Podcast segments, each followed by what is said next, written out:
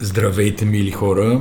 Вие сте с Животът и други неща. Това е един прекрасен подкаст, в който Сибина Григоров, Асен Григоров се опитваме да разсъждаваме върху някакви събития от седмицата, които ни се струват важни, по някакъв начин са показателни за други процеси, не са особено клюкарски или не винаги са клюкарски поне. Тоест гледаме да сме интересни, ама гледаме и да сме полезни. Здравейте, здравей Сибина! Здравейте, здравей, Асене. Да започнем с Грузия ти предлагам, въпреки че не изглежда много близка тема на пръв поглед, но там много имаше е много мощни протести по една тема, която мина и през България и за малко да трайно да се настани тук. Става дума за, за законопроекта за чуждото влияние. Това звучи Чуждите като... агенти. Звучи като от възраждане и си е баш тема на възраждане, но всъщност истината е, че зад възраждане, правейки паралела с Грузия, виждаме, че стоят други сили. Нали? Кой се бори да. с чуждите агенти по света? Третия Райх стои, третия Рим де. Путин нали? стои. Да, бе, точно, точно. Сега, не е толкова далечна темата и не е случайно аз искам да я коментираме, защото ако си спомняш преди един-два подкаста, може би малко рязко да съм говорил спрямо българските протестиращи и да кажа, че реално никакви протести не правиме и ако искаме да постигаме някаква качествена промяна в начина по който българската управляваща каста се държи и има стремежи да постигне някакви промени в България, трябва да действаме като хората, които истински протестират. Трябва да действаме като уния в Иран, въпреки че ги мачкат жестоко там и ги троват с газ и подобни, трябва да действаме като тези в Грузия.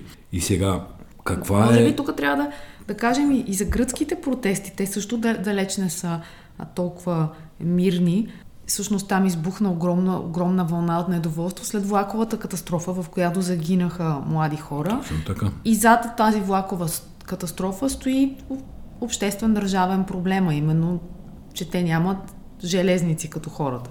Така е, но гърците, все пак в Гърция няма този политически контекст, който е актуален за България. И това е, сега погледни какво става в Грузия. Имаш първо някакъв президент про-руски, нали, милиардер, изкарал си парите в Русия, всички знаят, че а, под една или друга форма е зависим от а, метрополията, така да се каже, от Русия. Имаш някакви, някакво псевдомнозинство там парламентарно, което действа по руските опорки. Това, което прочетох е, че доминиращия наратив, с извинение за израза, в Грузия е какъв да не помагаме на Украина, за да не ни въвлекат във войната. Абсолютно същото, каквото българските под силно влияние на Русия партии и политически сили правят. Дайте ще приемаме закон, за да обявиме всички, всяко финансиране над 20% за чужестранни агенти. Какво става в България? Възраждане се опитаха да пробутат. Какъв е наратива на защитниците на този законопроект в Грузия? В Америка има такъв закон и ние оттам сме го преписали. Какво говореха Възраждане? В Америка има такъв закон и ние затова, и оттам сме го преписали. Тоест, абсолютно огледална ситуация, искам да го изговорим, за да, нали, поне тия българи, които ни слушат, които не е задължително да гледат в детайли всички новини хората си имат друга работа, никого не обвинявам за, нали, че не е толкова подробно информиран, но реално тук се опитват да наложат модел, който се налага в бившите съветски републики. Това е само по себе си обидно. Сега, каква е голямата разлика? Тоест, две са големите разлики. Всичките бивши републики са под една или друга форма президентски републики. Тоест, ти какво? Имаш един президент, руснаците правят, струват, успяват да инсталират някакъв а, проруски президент. Казахстан беше същото преди няколко месеца. Той е президент, той е еднолична фигура, нали? Той коли, той беси, поради естествено всичките управленски традиции в тия общества за последните 70-80 години хората приемат, че това е едва ли не естественото управление. Какво става в България? В България има вече цяло движение и се говори от години, абе дай да станем президентска република. Нали, за да повториме до край да повториме а, руския модел. Между другото и Украина е президентска република и този модел е един и същи през а, пропаганда и влияния някакви, които не са толкова видими. Се успява да се инсталира някакъв човек и проблемите на руската власт с Украина дойдоха в момента, в който те не успяха на два пъти всъщност да изберат такъв проруски президент. Единият път беше Майдана, втория път е сега Зеленски. Аз обаче разсъждавам по твоята тема за протестите от миналия път и ако махнем наистина си прав, че трябва да махнем Гърция, другите модели за това, което става в Израел, това, което става в Иран, това, което а, видяхме и сега в Грузия, все пак те показват, че това не са истински демократични общества. България протестите може би ти приличат на теб на разходки и на някакви а, масови сбирки, в които хора, приятели едва ли не, вървят и търкат подметки от а, президентството до Орлов мост. Но това показва две неща. Първо, че все пак в България повечето хора разчитат на, на действащи, на витални институции, които да си свършат работата. И второ, показва, че ние не живеем чак толкова зле, колкото се опитват постоянно да, да ни внушат сега да ни внушат, говоря за, че се използва на политическо въоръжение, се взима темата за бедния български народ, ограбен, украден. За, за това, ми е, а, това ми е тезата. Тоест, не съм сигурна, че ние искаме да сме Грузия и да излизаме и да се бием по барикади. Не, не аз не държа да се биеме, но когато има нужда и когато трябва да се постигне някаква качествена промяна, когато трябва да се изпрати силен сигнал до това как се развива страната, във всички случаи трябва да се действа по-решително. Но както и да е сега, темата за българските протести е голяма и е различна. Просто крайна да, сметка, да довършим на, протести на Грузия. Си свършваха работата тук всеки разликата път, когато е, са, нали, са тук ни спасява това, че сме парламентарна република, защото руснаците успяха да инсталират президент, его тук на Дундуков. Румен Радев се казва, но този президент много-много няма власт. Сега, в момента не е точно така, нали, с служебните правителства, но пак няма достатъчната власт да направи всички поразии, които би направил, ако това беше една истинска президентска република. И второто, което ни спасява, което може би да е първото, не съм сигурен, това е, че България е член на НАТО и Европейски съюз.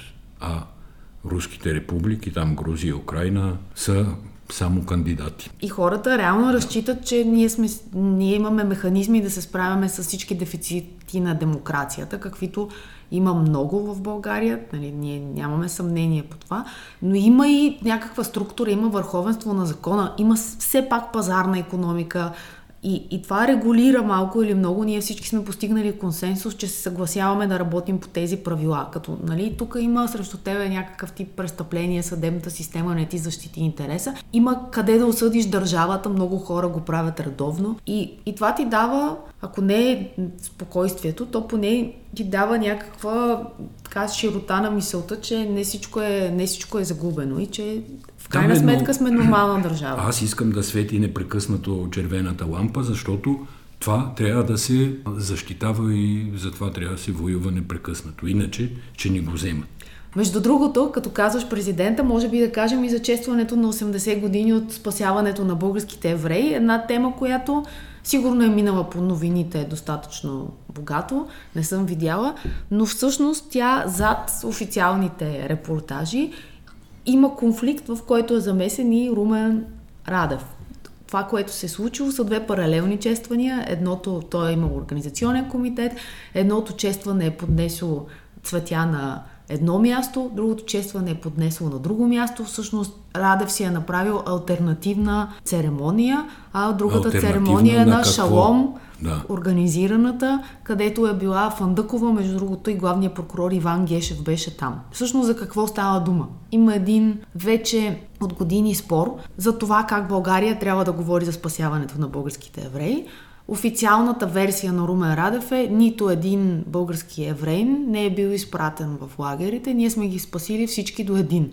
Това, което евреите в България искат да се каже, е, че да, нито един българин с българско гражданство не е, нито един такъв еврей не е изпратен, но с вагоните на БДЖ са изпратени евреите от присъединените тогава български територии, които са в Гърция и в Македония. Северна Гърция и Македония, да. И хора оттам с извадени от домовете им по силата на българските на, бъл, на български заповеди от българска полиция са качени на вагоните на БДЖ и са изпратени на смърт и това са 13 000, над 13 400 души. И всъщност това, което те искат да се каже е, че ние съжаляваме за тях. Те не са имали българско гражданство, защото само на тях не е било дадено след като България присъединява тези територии когато се включва на страната на Германия във войната. Но са били под българска юрисдикция. Сега тук е големия въпрос, докъде да стига така наречения патриотизъм. Нали, защото на нас ни харесва да казваме, че България е единствената страна, която не си е изпратила евреите в лагерите там, за да ги мъчат, убиват и така нататък по времето на Холокоста. От друга страна, част от нашите страдания, обществени, искам да кажа, споровете, това, че винаги сме в някакъв конфликт, идват от това, че историята е непрекъснато пренаписвана в последните 150 години, за да се обслужи една или друга идеологическа теза. И всъщност ние винаги ако... сме или в черно, или в бяло и това е страшно наивно отношение към фактите, защото те не съществуват такива. В това време е имало едни хора, които са извършили нещо наистина героично. Това е нали, Пешев, Димитър Пешев, Икономов и тези хора техния подвиг всъщност е много по-важен на фона на контраста, че държавата, царя официално са заели друга позиция. Защото говорейки, че България е спасила всичките евреи, ти всъщност даваш едно лесно решение. Всички са били на едно мнение. Спасени са евреите, всичко е, всичко е супер. А всъщност политическата ситуация въобще не е била такава. И хората, които са участвали в спасяването на, на българските евреи, са направили много по-голям подвиг на фона на това, че мненията са били полярни и тогава. И сега другото, което ми направи впечатление, горещо препоръчвам да се прочете един текст на Тони Николов в Култура БГ, Казва се един дълъг път към кавала. Не е лесен за четене, защото събитията, които преразказва вътре, не са лесни за възприемане. Те са част от това, за което говорим. Но това, което ще видите там, освен на нали, чистата фактология, как са изпратени евреите от Кавала в а, концлагерите, там има цитати от а, спорове в Българското народно събрание през 1943 година по повод на изпращането на българските евреи. Такава политическа реч, каквато тогавашните българи са имали, такава страст при защита на идеите им, буквално завиждам на българите от това време и като сравняваш с сегашните изобщо изразни средства за мисъл да не говориме при сегашните български политици, не се чувства много добре за сегашното време. И аз много го препоръчвам този текст. Той връща въобще историята и наистина прави много силен този контраст, за който а, ти казваш. За съжаление, политиката силно девалвира, и, а, а тя е много важно нещо. Тя е много хубаво нещо като идея, защото смисъл на политиката е тя да регулира всичките тези частни интереси до един обществен интерес. И това, колкото и да са добри хората в бизнеса, колкото и големи визионери да има, колкото и хора като Мъск да успяват да влияят върху общественото мнение, силата да, да, да намериш обществения интерес и това да мислиш за поколения напред не може да бъде дадена на никой частен интерес. И затова е много важно и когато се говорят всички неща по телевизията и медиите да имат тази отговорност за професията политик, защото в България е много лесно, влизайки Слави Трифонов а, за малко в Народното събрание, оглеждайки се и не му харесвайки, не си представяйки точно така нещата, да се лепят странни етикети, които не отговарят всъщност на на фактите. Да, трима български политици се явиха тази седмица в панорама. Стана голям скандал, естествено. Хората се възмутиха с пълно право.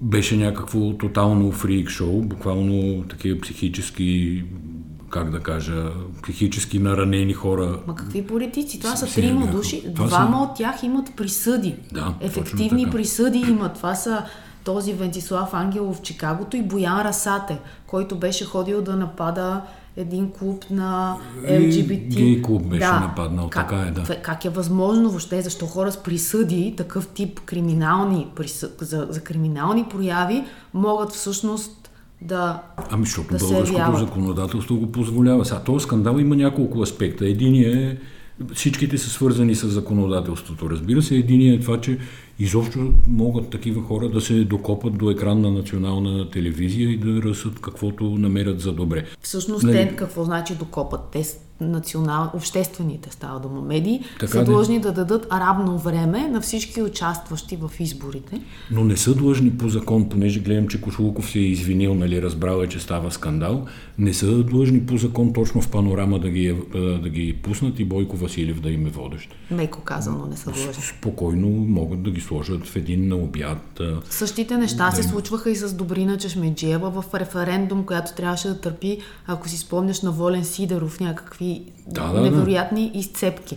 И, и всъщност това, че генералният директор на Националната телевизия, който подписва реда според изборния кодекс, по който ще се явяват и в форматите, в които ще се явяват, извинявам се, но това си е отговорност на Кошуков. А това не е отговорност на Бойко Василев или на останалите е. водещи. Но сега, другия въпрос, който е по-голям е, защо тия хора се явяват на избори? Кого представляват всъщност тия хора? Не може ли то изборен кодекс, който непрекъснато се мести и нагласява с идеята как някой да открадне повече гласове, това е ясно, поне да запази, как да кажа, да запази публичната среда от подобни неща.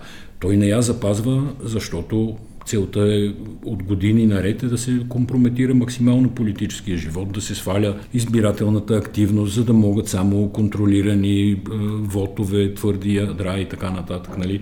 Няма какво да си ги говорим тия неща, това е ясно. Но има сравнително, според мен, прости начини да се ограничи подобно, подобен маймонарник в предизборната кампания. Единия е хора с присъди да не могат да се явяват на избори. Втория е който може би да е по-легитимен, защото не знам хора с присъди, като са си излежали присъдите, може би гражданските им права са възстановени и там а отделно те могат да ти, нали, ако, ако се направи такова ограничение, отиваш на протест, хвърляш примерно дома така, така е, и те така осъждат е, и край така е. повече не можеш да си кандидат. Но според мен не е трудно да а се... Коя е втората, кой е вторият ти аргумент? Ами, изискване за доказана членска маса. Еми, той има сега някакви подписи, ама, ама съм съгласна, че едно е подписи, друго е хора, които активно Доказваш за последните три години, примерно, че имаш минимум 20 000 партийни члена с платен членски внос, при... с документи из банкови Промяната сметки. никога нямаше да могат да се явят на избори. Те всъщност се явиха с а, чуждите мандати на, на партии, които също нямаше да могат да докажат това нещо. Ами, Волти... трябва, ще е трябвало да се явят с партии, които имат такива членски а, маси, защото сложно това, е, това сложно е. Сложно е. Аз не казвам, че е просто и че давам тук универсалното решение. Но една партия, за да е партия и за да има а, истинска тежест в а, публичния живот, тя трябва с идеите си да мога да убеди хикс на брой хора. Аз не казвам се, може да са 10 хиляди, може да са 20 хиляди. Нали, не мога е така да прецена каква бройка. 10 хиляди ми се струва разумно сега като мисля. Ама чакай, тя се хора да структурата убедени... на, на политиката. Много малко хора в днешно време въобще отиват да стават членове. Те могат да са симпатизанти, обаче чисто психологически членството е много по-голямо обвързване. Ти при положение, че имаш толкова ниска избирателна активност, изведнъж да сложиш такава висока бариера за участие в политическия живот, не знам, на мен ми се струва в крайна сметка, че тук си е отговорност само на Кошлуков, който е можел да прецени как да подреди нещата, така че да изглеждат обществено прилични. И оттам нататък стига сме го променяли този изборен кодекс Ама, постоянно. Сега. В момента имаш 23 ли бяха или 26 партии, да, да не е рова в момента, регистрирани за участие в парламентарните избори. Реален шанс изобщо за нещо, което прилича на политика, има 8-9 такива партии. Останалите са тотален шум в системата. Те наистина никого не представляват. Тия хора, там, които се водят партийни лидери, те не могат да докажат по никакъв начин, че представляват някакъв обществен интерес. Това е си една партия. Имаш Добре, там глас не. народен, които се явяват не е, знам, за една субсидия път, да. се явяват хората, да. Имаш така е. вън от ЕСА и НАТО, имаш а, неутрална България, там атакачи и всякакви Не, пак не можеш да ограничиш. Значи, Асене, демокрацията трябва да е максимално включваща, а не изключваща. Разбирам, че не ни харесва това нещо, но истината е, че българите не, не са страшно добри в овладяването на механизмите и на, не знам, това от комунизма ли сме се научили, обаче всичко, което е някакъв протокол за действие, у нас бива максимално добре овладяно и системата бива изиграна. Като започнеш от блокирането на хора във Фейсбук, което аз вярвам, че става дума по силата на ударни групи, които едновременно докладват едно и също съдържание, а не на хора в Телас, които модерират по списък зададен от някъде от руското посолство. Нали, това е моята теза, може и да не съм права. Но, но това е същото. Едни хора като Светлио Витков си взимат медийните пакети, които се дават пари, става дума в за реклама и за провеждане на кампания. Други успяват да правят такива, какви се казваха, отровни гъби партии и ментета, които да объркват избирателите. От край време ние просто успяваме да прецакаме системата. И тук трябва да има проактивен отговор, както ти казах в случая от страна на Кошлуков, съответно от страна на Националното радио. И най-вече ти трябва да пазиш достоинството на тези хора, които са ти журналистиката, защото Бойко Василев ти е лицето на БНТ. И, и тук аз мисля, че дори думите, с които Кошлуков уж се извинява, първо той използва Фейсбук, второ какво казва. Този месец работим с материали на клиента каквито участници ни пратят централите, такива показваме. Или както... И кои централи? Къде е централата на Чикагото? Или както обича да казва Къде Остап е централата Ибрахимович, на... в подобни ситуации тук определено не е Рио де Жанейро. Значи първо... Виж, лесно е да се създадат критерии, по които да се определи дали една политическа партия е реално действаща организация. Това искам да кажа аз в цялата работа. Нали? Особено като ми помагаш с а, цитата от Кошулков там за централите. То няма политическа структура. Тя има ли, Чикагото, примерно, има ли някакъв национален съвет, някакъв колективен орган, Пак който ти давам да определи? пример с Не може това да Кирил се Петков и Асен Василев, когато се явяваха. Те си направиха партия едва след когато влязоха въобще във властта и сформираха Министерски съвет, там коалиционно правителство и така нататък. Кога започна да се прави продължаване промяната като партия? Реално българската политика по царя, като влизаше, той беше с а, Тошо Пейков и Весела Драганова ли се казваха мандатоносителите, които да. откраднаха да. субсидията. Има много примери в българската политика, в които моментума политическия идва преди да дойдат структурите и нещата. Ти представи си кой имаш... Значи, като промениш правилата или като създадеш правилата по-скоро, защото тук според мен няма особени правила, ще се промени играта. Същото е, когато там, не помна вече, говорех ли публично в подкаст или с някого спорех за това, че трябва да се махне института служебно правителство. Това е и друга хората тема викат, вече. ама ако, а, такова, ако не си нямаше говорил служебно, с мен в подкаста, така че можеш да го ако разкажеш. нямаше служебно правителство, сега Бойко още щеше да управлява, примерно. Това не е вярно, защото ти променяш правилата и това изцяло сменя начина на мислене на политическите играчи и динамиката на процеса. Като знаеш, че няма служебно правителство, а предходното ще управлява до избиране на ново, тогава щеше да се замисли Бойко дали да свали, продължаваме промяната там за а, 6 месеца, ако знае, че те, щяха да, те трябваше да управляват до избора на следващото редовно правителство. Нали така? По съвсем друг начин щеше да се Това съм съгласна, но това съм, ние смесихме малко различни теми ами, за това. Смесили? Влизането Искам в да кажа, че политиката. Като сложиш правила и като промениш правила, тя играта се променя. От друга страна обаче тогава обновяването на политиката щеше да е невъзможно, защото в момента ситуацията е такава с тези партии, които имат шанс да влязат, благодарение на това, че Радев правеше служебни правителства, защото тези хора, които в момента са лица на промяната и на новата коалиция, те дойдоха от служебни правителства. Винаги става това, което трябва да стане. Ако не е бил Радев и ако не е сложил там Масен Василев и Кирил за министри, друго нещо е щяло да стане. Ние няма как Но, да, да, да знаем какво щяло да стане как и да знаем, ама да, сега не можем да викаме- хипотези. Така да, ма не мога да викаме браво, че имаше служебни правителства, защото нали, иначе нямаше да има Кирил Петков и Асен Василев. Не е така просто. BBC уволни или спря от ефир водещия Гари Линекер, бивш футболист, който води спортно предаване, Много популярен футболист, между другото, беше на времето, когато беше футболист. защото е изразил лично мнение спрямо закон на, британск, на британските власти, на правителството, правителството, който казва, че ще ограничава беженс, бе- беженския поток, вълна, даването на ам, какво се Убежище, казва, обежище, да. И той в социалните си медии казва, че не е съгласен, че той самия много пъти е давал, е помагал на бежанци и че всъщност Великобритания в сравнение с други европейски държави въобще не поеме такава силна мигрантска вълна, за да се налага да се приема такъв закон. Защото са остров и малко по-трудно се стига и по-лесно се хващат, защото трябва да плуват през... Отделно са и Брекзит, да ти кажа честно. Отделно са и Брекзит. което да. също не прави толкова атрактивен острова. И сега Всъщност, от покрай този случай се разбира, че в BBC действат правила, които казват, че социалните медии вече са част от ежедневието. Те са допълващия образ на човека, с което съм абсолютно съгласна. И затова водещите на телевизията, не, лицата въобще не трябва да изразяват лични позиции в тях. Аз тук съм категорично не съгласна с позицията на BBC и смятам, че е много важно водещите на предавания, да са активни граждани, да изразяват позициите си, за да знам аз този човек харесвам ли го или не го харесвам. Иначе те спокойно могат да заменят водещите на предаванията с хубави а, холограми, такива структурирани по вкуса на хората, които да, да може, да се, така, може да се спори и тук, но няма да споря, защото по-скоро съм на твоето мнение. Е, жалко спори, толкова ми хареса.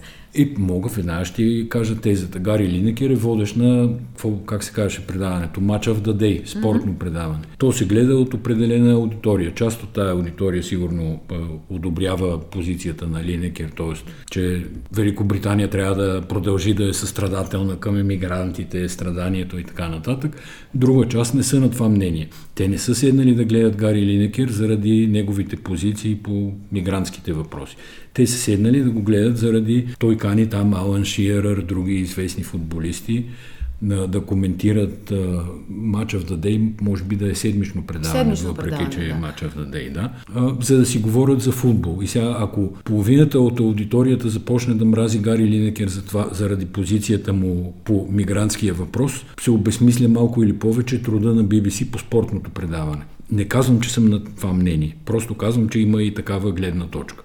Но BBC винаги е било символ на върховната обществена телевизия. А, значи напред BBC пише, ако свободата изобщо означава нещо, това означава правото да казваш на хората това, което не искат да чуят. Това е цитат на Оруел. Да, бе, ама по кой въпрос сега? Там има, може да се извадят аргументи във всякакви посоки. В случая не одобрявам, че BBC са тръгнали публично да се разправят с Гари Линекер. Още, повече, че... той изглежда като натиск от страна на правителството, така което е, така не е доволно от това, че водещия така на обществената медия не харесва техния закон. Така, така Според изглежда, освен това обаче веднага... трябва да може да докаже, да, да покаже, т.е. Как, как, какъв е, какво мисли. Това много ясно се видя още по времето на COVID преди две години. Между другото, тогава са приемани тези правила и аз мятам, че те са свързани с а, онова противопоставяне, което настъпи в обществото за и против ваксините. Разбирам твоя аргумент, обаче аз мятам, че това лично, личното мнение и, и Чакай се, аз ти казах, е най-важното нещо. В случая само играя опонент. Нали, на твоето мнение съм, така че не ми вика и сега разбирам твоя аргумент. Добре, няма да ти вика. Можеш да си го защитиш още малко. Друго нещо искам да кажа, то може да се свърже по много начини с българската действителност и за да завършим за този случай. Основните му коментатори, футболистите на Гари Линекер, са отказали да участват в предаване без него. А те защото са пуснали едно предаване, което е сглобено без телевизионен водещ. Е, именно, затова са го сглобили, защото уния са отказали да участват. А те са отказали от солидарност. Алан Ширер пишеше в Твитър, там мало и от Participate, еди какво си, солидарити. В България това не се случва. В нали, българските политици и коментатори ходят в предавания и които не им харесват, и водещи, които не им харесват, за да се чуела тяхната гледна точка. Нали, това са... Между другото, това е много голям проблем. Не знам дали чета тази седмица. Имаше един скандал в скандал. Тя е направо истинска трагедия в Полша детето на една жена, политик от опозицията, си отне живота в резултат на това, че то, неговата самоличност като жертва на, на сексуална, сексуална насилие, злоупотреба да. а, беше разкрита. Тоест става дума за едно дете, което когато е било, било на 13 години е нападнато от а, педофил. Този педофил, между другото, е общински служител и то от партията, от квотата на тази жена от а, опозицията. Тя се казва Магдалена Филикс и е от а, либералната гражданска платформа. И в Полша толкова е силна зависимостта между медиите и управляващата партия, такъв силен контрол има, че част от тия хора, които са назначени в а, общественото радио и телевизия, те са си партийци, истински партийци. И всъщност, накратко, криминалният случай е, че този човек е арестуван, той излежава присъда и изведнъж няколко години по-късно шефа на общественото радио вади случая и го изчита в новините. Все едно е абсолютно нов случай и казва, трябва да се каже истината за него, прикрива се и всъщност прави политическата връзка между това, че педофила участва в опози... е част от опозиционната партия. Нещо, което всеки знае. И така казват името на детето, което дете изведнъж става публична фигура. Всички разбират за него, че е жертва на, на педофил и то отнема живота си. И тук защо още го казвам? Това е във връзка с трябва ли да участваме в медии, които не спазват стандартите, които ние като политици споделяме.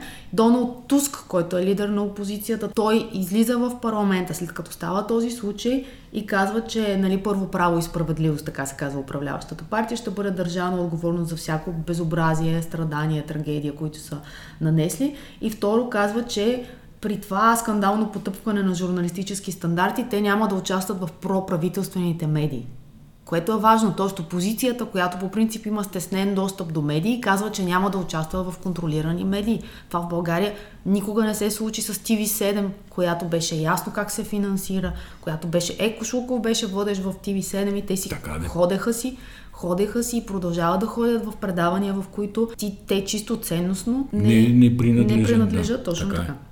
Лена Бориславова даде интервю за първи път една година или колко откакто станах главна героиня на ПИК при Жени Марчева тази събота и попадна според мен в някакъв своеобразен капан, в който не я питаха за парапета, но я питаха за стълбището. 6 минути и половина разговор от общо 15. А Лена Бориславова обясняваше дали има връзка и какво, от какво естество е връзката и с а, Кирил Петков, след което и самата онлайн медия BTV новините извади заглавие нещо типа връзките ми с Кирил са чисто професионални. Сега, за мен цялото това интервю беше форма на сексизъм. Това е най-опасният този сексизъм, в който жената поставя в такава ситуация. И всъщност той се, той се среща много често, защото ние сме свикнали. Самата Жени Марчева, между другото, зададе въпроса има ли сексизъм в политиката.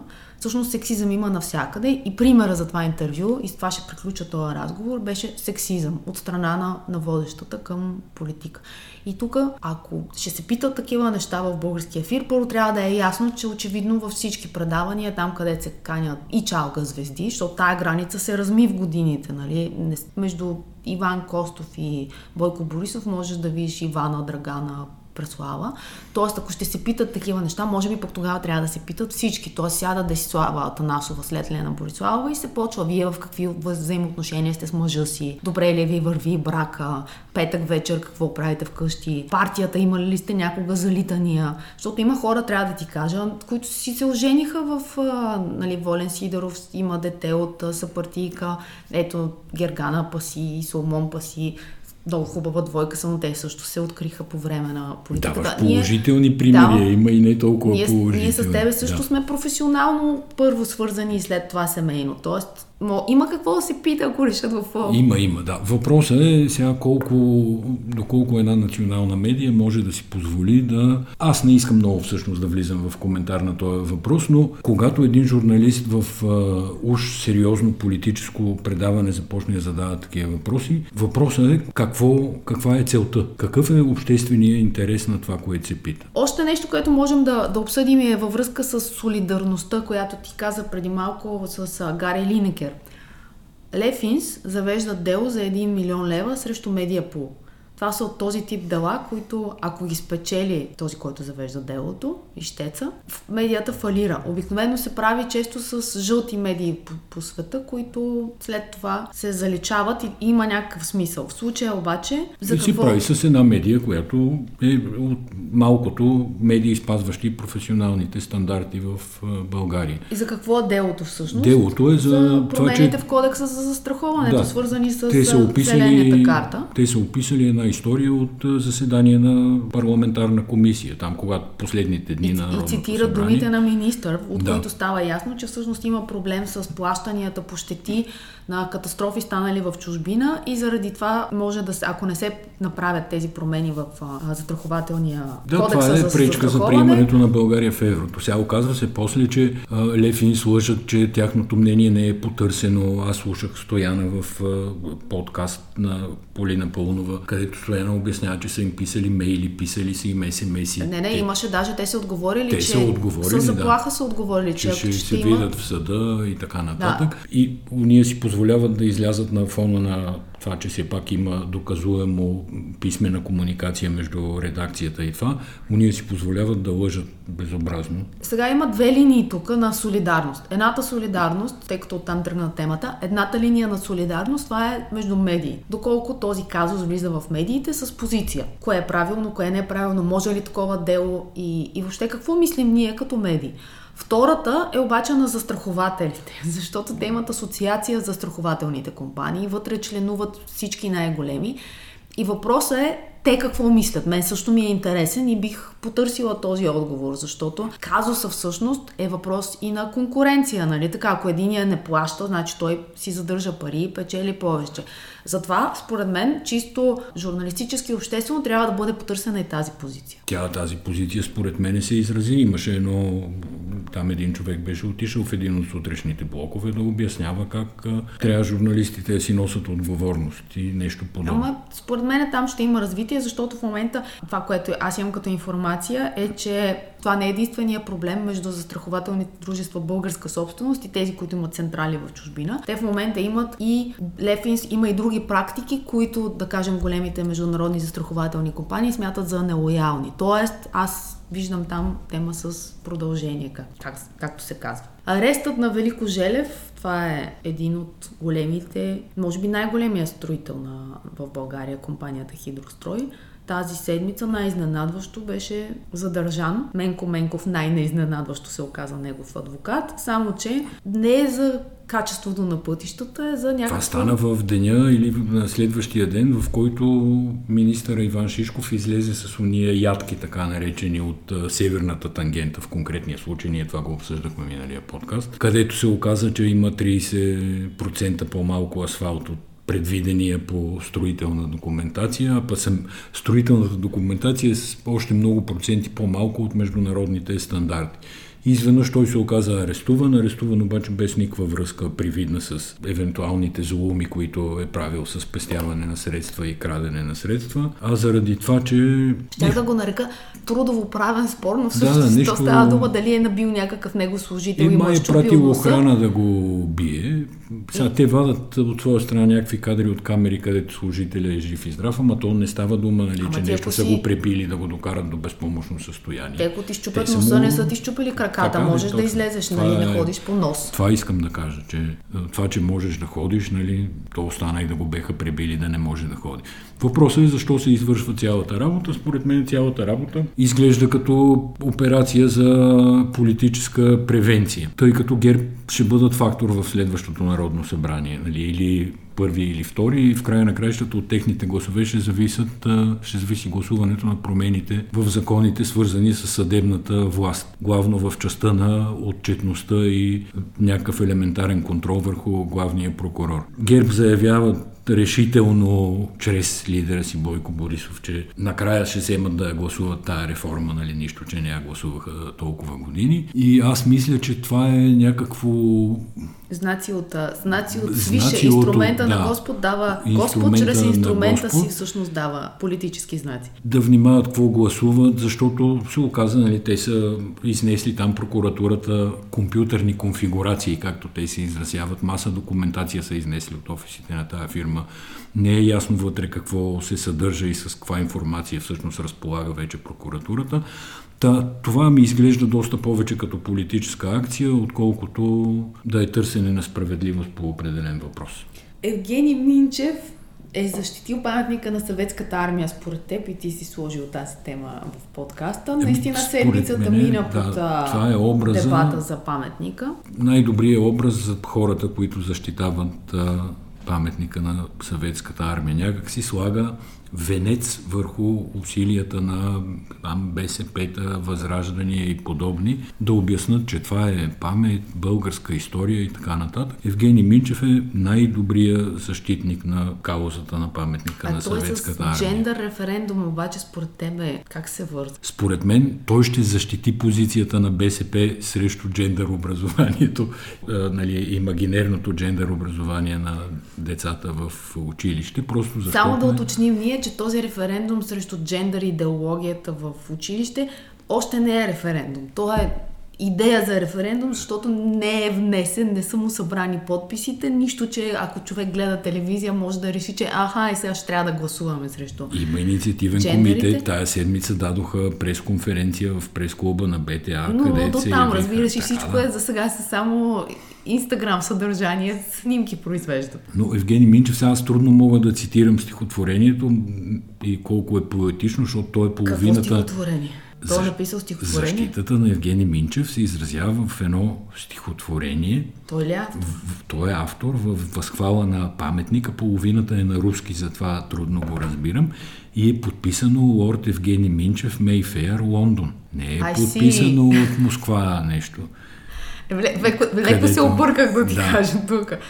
Евгений Минчев в Лондон. Окей, okay, да обсъдим ли цени, цените на храните и а, штурма срещу веригите хранителните или да минем директно на филма след Евгений Минчев, според мен е логично идва филма Чалга, който ти го гледа, обаче аз не съм и в този смисъл не мога да го коментирам, но с интерес ще изслушам твоите впечатления. Ти беше на премиера. Това е един филм, който е на Мариан Вълев. Мариан Вълев и стана много известен в подприкритие. Да. А, Чалга е първият пълнометражен филм в света, заснет изцяло с май мобилен с, телефон. Май с това си остана Мариан Вълев. Не съм чул после да е направил някаква забележителна роля или аз не ги следа толкова отблизо неща. Това, което всъщност добрата новина за този филм е, че участва мацката от филма Шекспир като улично куче Елеонора Иванова, май се казва. Играе много добре.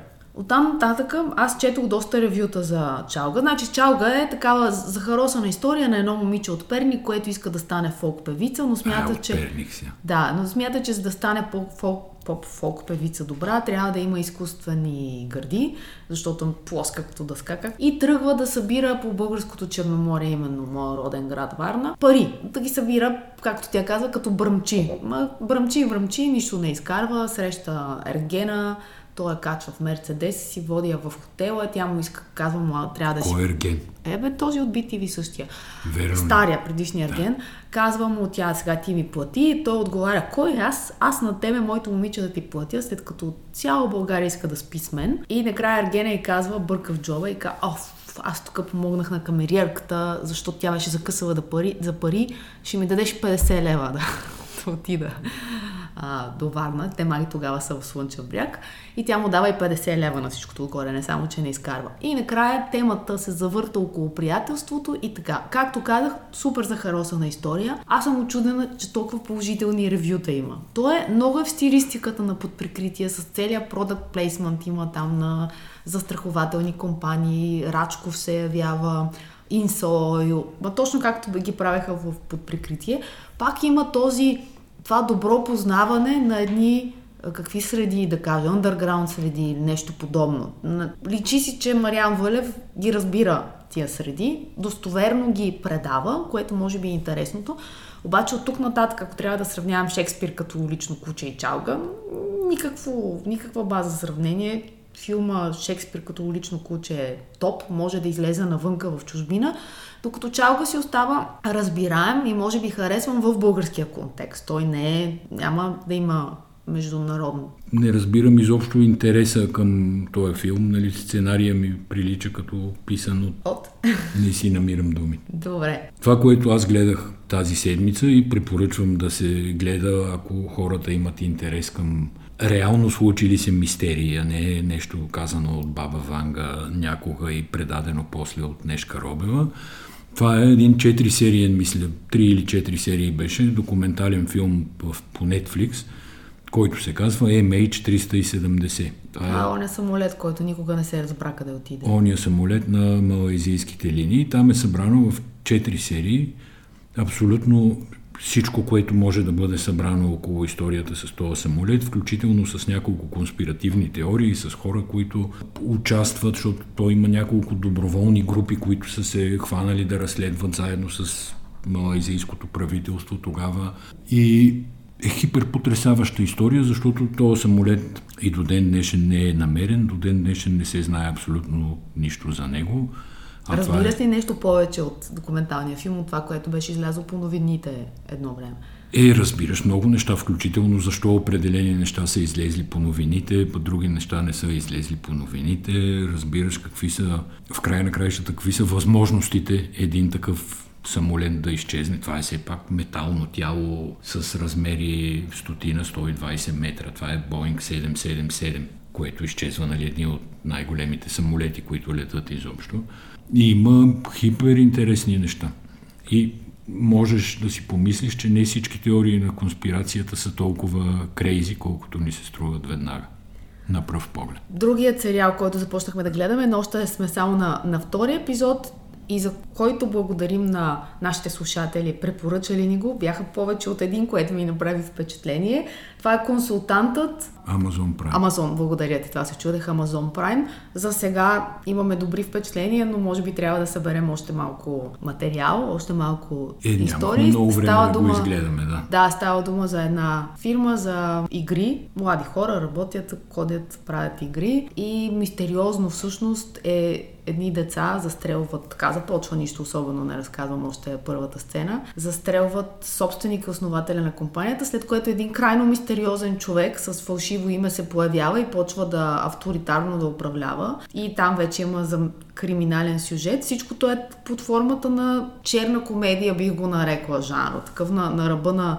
на абсурда е което го прави интересен. Смешното беше, че като започна първа, първия епизод и това, което ви разказах с стрелбата и убийството, се случи някъде на около четвърта, пета минута. Асен, беше, Асен каза, дадох му 6 минути, ако никой не умреше, ако нямаше труп вече, нямаше да го гледам повече. така че има не се притеснявайте. Това беше всичко за днес. Благодарим ви най-сърдечно, че ни слушате и а, до следващата седмица. До нали скоро. Така?